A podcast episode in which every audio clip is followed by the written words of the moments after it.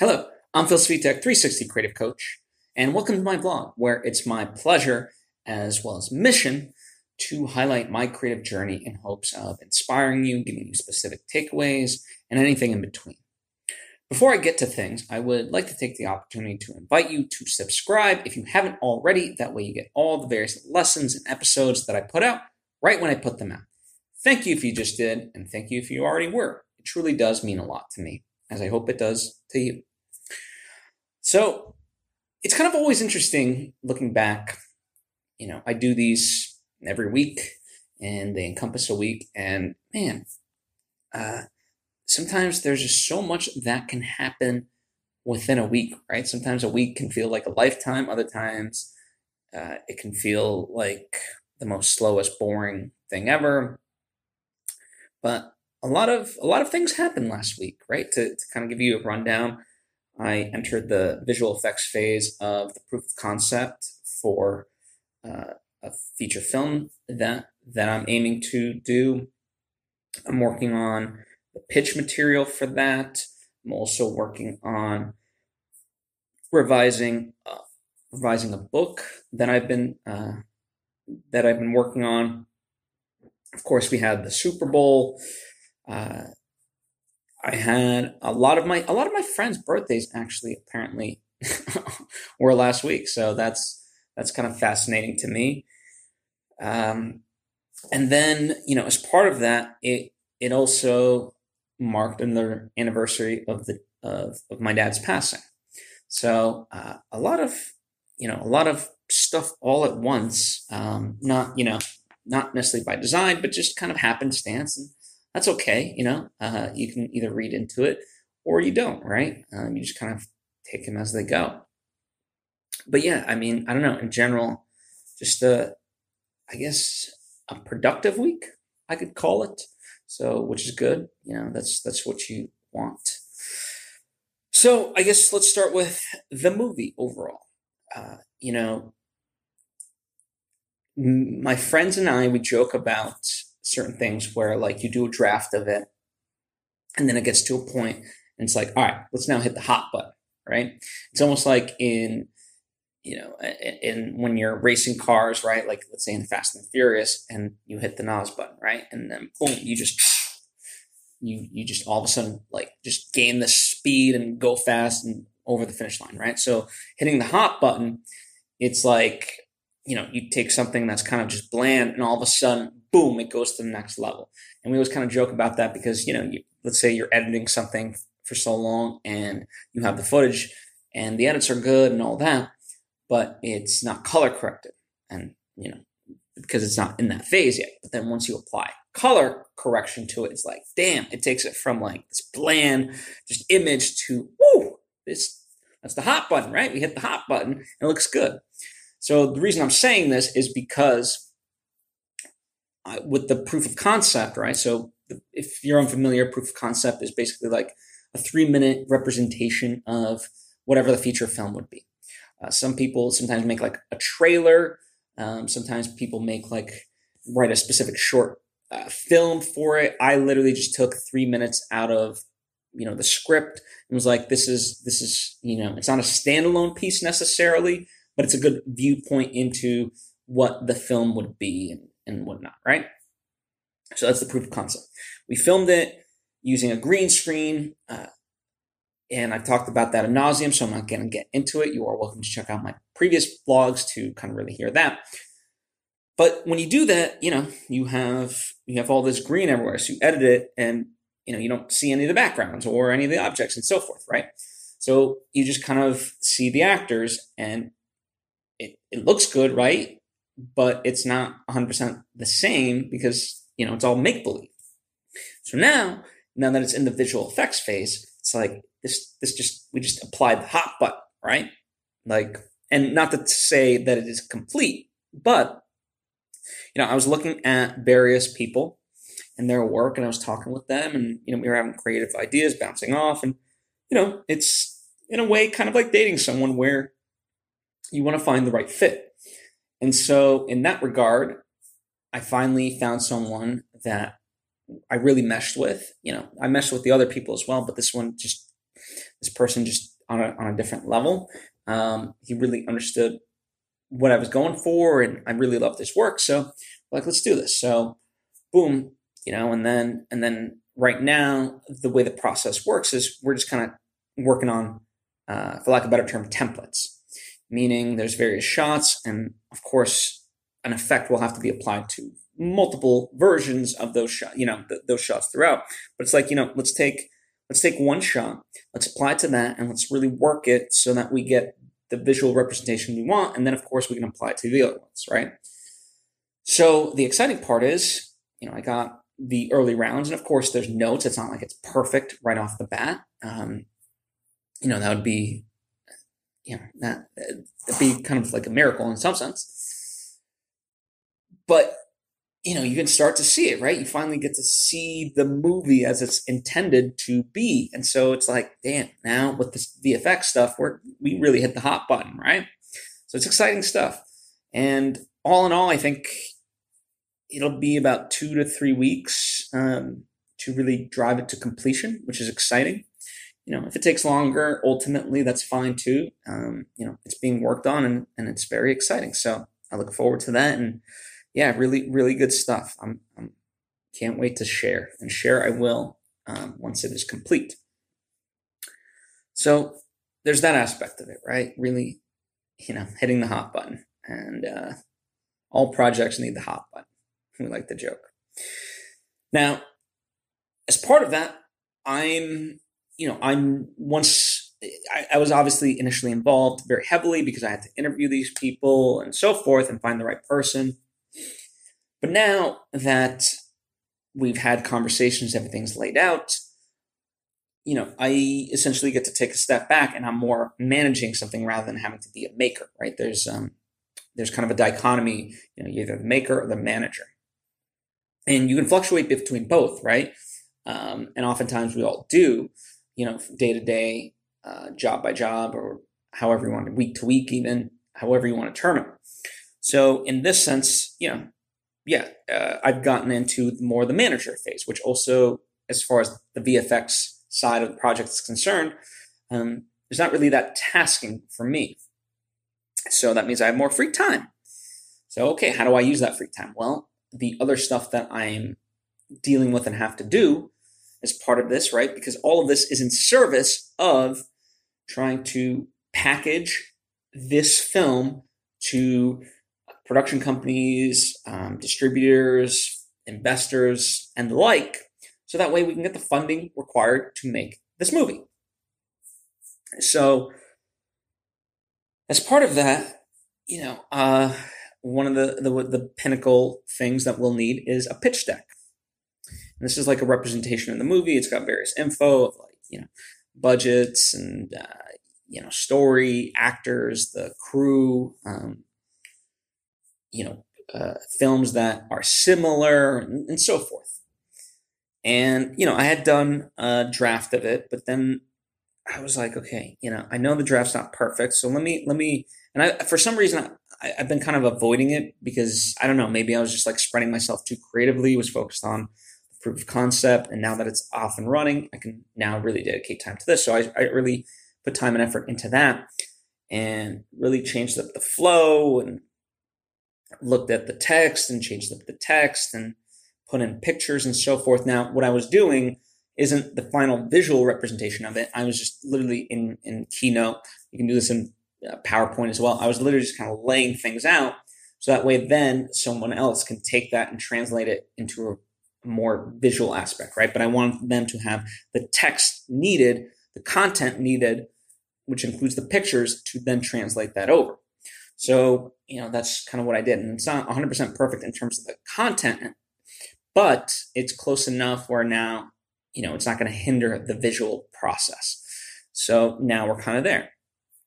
But as we're there, the, the thing of it is, you know, it really starts with the, the, the cover, right? The cover's got to look good and it's the cover sets the tone. So in essence, the cover is the movie poster, really. If you kind of think about it in that way. So, you know, I, have I've always had an idea of what the poster should be. But then, you know, now now so now in that sense, by by look now interviewing people to take this pitch deck uh, content wise and then translate it visually, you know, as I'm going through it and interviewing people, I realized, okay, before we even worry about the pitch deck, let's focus on the movie poster, quote unquote, because that will dictate the visual style, you know, the iconography and so forth of the actual pitch deck and the layout. So, you know, it it's it's kind of always like almost two steps forward, two, one step back, two steps forward, one step back. And so I was like, okay, let's take a step back. And, you know, so everyone now that I'm working with, it's like, okay, let's focus on the poster first. Let's get that as good as we want. And then we can move on to the rest.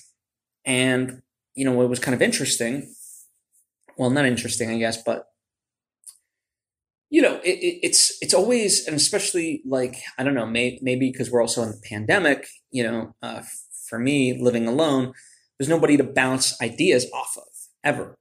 Uh, I mean, I guess I could talk to my dog, but you know, there's not going to be quite the response that I'm looking for.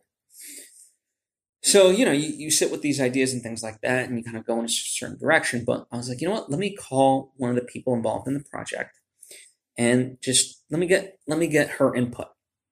And I'm so glad I did because the the feedback she offered was really fantastic.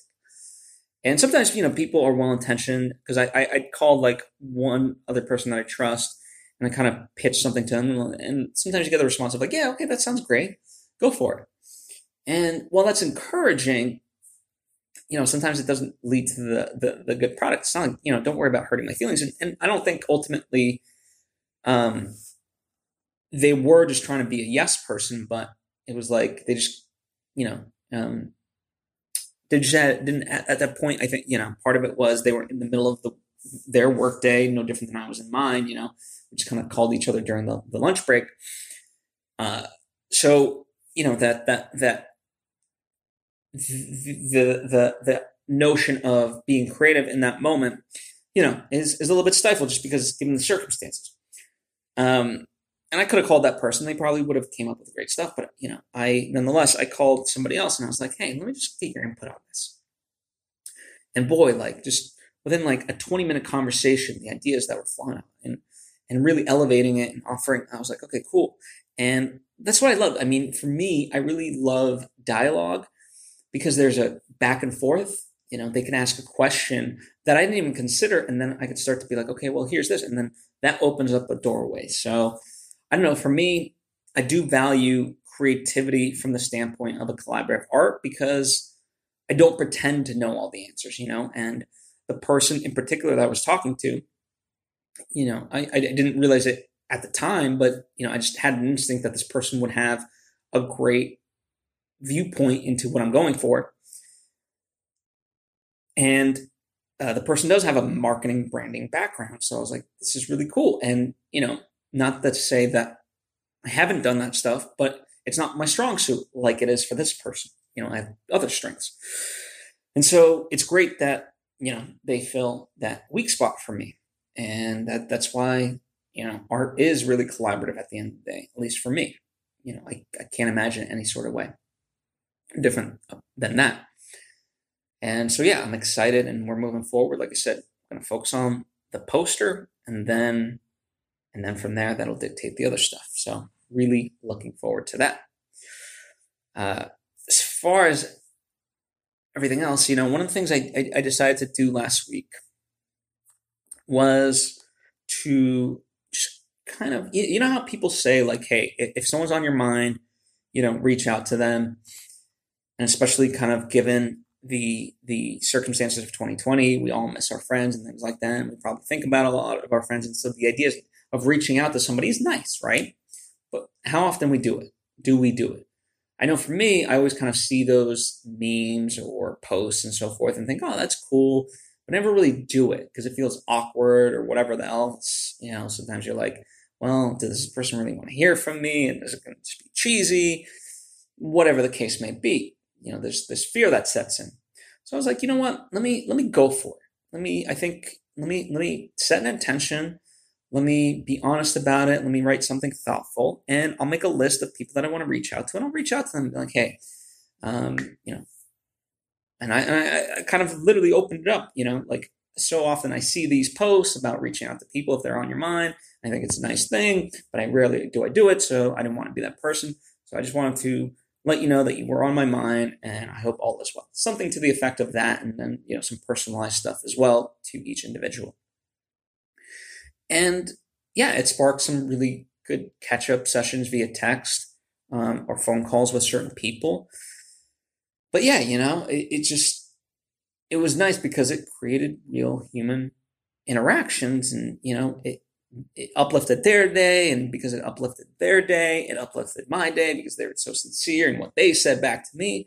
And i think you know it's it's a thing that we don't do enough of. And i think you know you can you can say it's the uh, well you know the embarrassing part of it other times you could blame it on not having enough time and it's like if we don't make that time we're never going to have that time and you know to me uh, human interactions, these relationships, you know, that's ultimately why we're here, right? That's what, I mean, I would imagine art that you are creating yourself is about that same thing. It's about, you know, human truths and human interactions and so forth. And it's like, you know, we, we can't just talk the talk. We also got to walk the walk in our own lives, not just in our own art, right? Talking the talk is in our art, but walking the walk is in real life. So yeah, there's there's that aspect of it. Uh, the other aspect that I was doing was just kind of revising a book, and revision's easy in that sense. Um, obviously, like there's an art form to it, so not everyone can necessarily do it, and I don't claim to be the best, but it's easy enough in the sense that you're not having to engage creatively. So I can, you know, if I have a little bit of downtime, let's say like 30 minutes here, an hour here, whatever the case may be, I can just kind of go into that because it, it doesn't require my creative brain. It just requires more of an analytical brain and, feedback and so forth. And, you know, so you're fixing up grammar and things of that nature, right? So I've been doing that. Um, and, you know, uh, the other thing that kind of I thought about was I remember when I was a kid, uh, may, let's say seven years old, I like declared that I wanted to be a genie when I grew up, which is kind of fascinating to me because, in some sense, for all intents and purposes, I kind of am a genie. And follow along here, right? Don't just dismiss it. But I I value myself when people call me and you know request feedback or advice and so forth. Or conversely, with the projects that I do, I've gotten some really good feedback of like, hey, thanks for allowing me to flex my creative muscle by letting me be part of your project. And that's really cool. And so, in some sense, I kind of am a genie. Not that I do, you know, magically wave like this wand or whatever and boom, make stuff happen for them.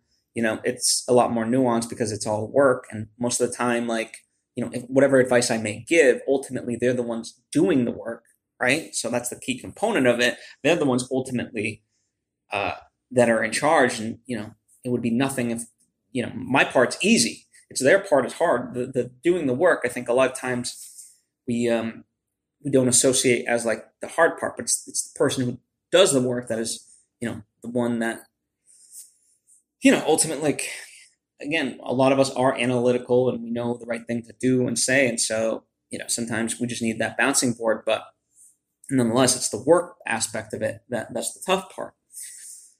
But in my own way, yeah, I kind of like to view myself as a genie because I do kind of push and try to help create uh, the atmosphere or the environment, if you will, to allow for people's dreams to come true. And that's a really cool thought, you know, and, and how intriguing, right? It's it's one of those things that you can kind of look back and like, oh, that does make sense with what I do. Like that's that's you know, as silly as a statement as it seemed, like I really had it in my heart to like just really help people's dreams, certainly creatively, come true.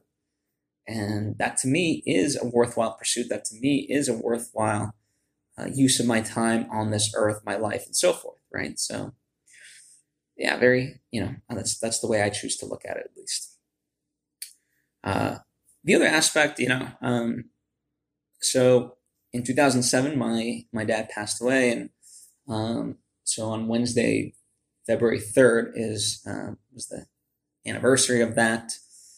And it's interesting, you know, one of the things that I kind of always look at, you know, my mom posted something about it, and you know, I always knew him as my dad, you know, and then conversely, my mom, she knew him in a light that I can't necessarily begin to imagine, right? It's no different than like, let's say, grandparents, right? Your grandparent is your grandparent, and that's kind of how you view them. But obviously, before that, they had a, a completely different life, and you know, they were teenagers, they were uh, young adults, adults, and so forth. You know, parents of, of their own before they became grandparents. Um, and not that there's anything wrong with that, right? And no one's at fault and things like that. But it's just very fascinating to me how most times, you know, even with the people that are, you know, uh, so close to us, right? Like like family members, in this case, a parent, that we still just know the surface level of who they are as a being, and there's no real message beyond just kind of it's something fascinating to think about. And there's, like I said, there's not necessarily a fix, you know, other than perhaps asking and things like that. But even then, you're still you're still only gonna you can only get so deep, right? No, um, and yeah, as I said, it's it's no one's fault. It's just kind of the way things are. But um, but yeah, I don't know. It was just kind of fascinating to consider and think about um, in that sense. Um, as far as the Super Bowl, I'm not going to really talk about it, but um, apart from the fact of it, don't, my joke is like it, it, was like watching a high school scrimmage between varsity and JV. But you know, I'm not going to pretend to know more beyond that. I'm not a football analyst or anything like that. Um, anyway, that's uh, that's kind of in a nutshell what I've been up to. I know, you know, I said it was a lot. You know, maybe it might not seem like a lot, but uh, a lot of, you know, for me, a lot of, you know, once you get into the depth of things and start working on those things on a on a day to day basis, yeah, that, that stuff adds up and things like that. That's what I've been up to. Thank you for joining me. I hope uh, I hope this has been inspirational in some sense. I hope this offers you certain tangible takeaways If you have any questions or thoughts of your own, by all means, please share. I will be more than glad to converse with you. And thank you, and I hope to see you next time.